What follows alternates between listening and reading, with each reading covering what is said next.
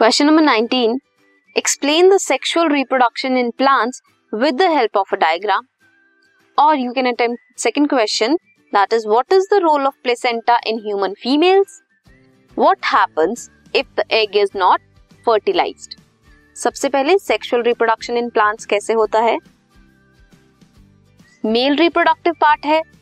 And female reproductive part है plant का क्या? फ्लावर में. Male reproductive part is stamen जो क्या कॉन्स्टिट्यूट करता है? Anther and filament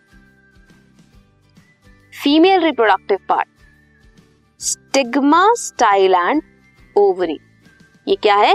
Female reproductive part male reproductive part से में क्या होगा? मियोसिस होगी। क्या प्रोड्यूस होगा? मेल पोलन ग्रेन्स प्रोड्यूस होंगे।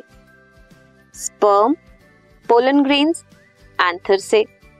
अब जो pollen grains containing sperm nuclei वो पॉलिनेशन करेंगे फीमेल रिप्रोडक्टिव पार्ट के पास जाकर। फीमेल रिप्रोडक्टिव पार्ट में जो स्टिग्मा है, उसके ऊपर कुछ रिसेप्टर्स प्रेजेंट होते हैं ताकि वहाँ पे जब पोलन ग्रेन आए तो वो वहाँ पे अटैच हो सके। पोलन ग्रेन अटैच होगा स्टिग्मा में, पोलन ट्यूब फॉर्म करेगा, स्टाइल से होता हुआ ओवरी तक। रीच करेगा। देन एग से वो मिलेगा। वहाँ पे क्या होगा? फर्टिलाइजेशन होगी। फर्टिलाइज्ड एग देन बनेगा एम्ब्रियो ऑफ़ सीड सीडलिंग होगी। सीड जर्मिनेट करेगा to produce plant and further mature हो जाएगा जब प्लांट फ्लावरिंग होगी उसमें। तो क्या होगा? Male reproductive part and female reproductive part जो है फ्लावर के, वो दोबारा से प्रोड्यूस होंगे। और ऐसे पॉलिनेशन होती रहेगी फर्टिलाइजेशन होती रहेगी प्लांट्स में। ना प्लेसेंटा की बात करते हैं। प्लेसेंटा क्या है? स्पेशल अम्बिलिकल कॉर्ड है, जो डेवलप होती है फोर्थ वीक ऑफ़ प्रेगनेंसी में। It establishes an intimate connection between foetal membrane and uterine wall mother की वॉल और फीटल की वॉल के बीच में कनेक्शन होता है दैट इज़ प्लेसेंटा बहुत इंपॉर्टेंट है। क्यों?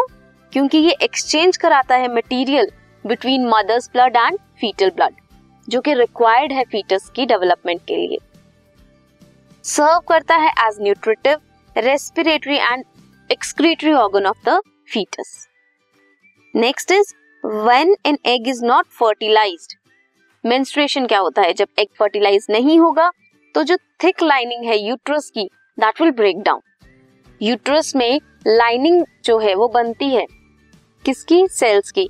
ताकि अगर वहाँ पे फर्टिलाइजेशन हो तो जो भी एम्ब्रियो फीटस वहाँ पे होगा, उसको अच्छे से नरिशमेंट अच्छे से वहाँ पे उसकी डेवलपमेंट हो सके। इफ़ फर्टिलाइजेशन नहीं हुई देन उस इनर लाइनिंग का लाइनिंग की ज़रूरत नहीं है।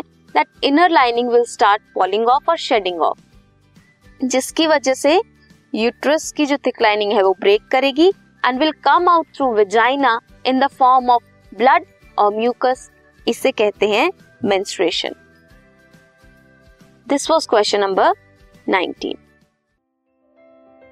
this podcast is brought you by Hubhopper Shiksha Abhiyan अगर आपको ये पॉडकास्ट पसंद आया तो प्लीज़ लाइक शेयर और सब्सक्राइब करें और वीडियो क्लासेस के लिए शिक्षा अभियान के यूट्यूब चैनल पर जाएँ।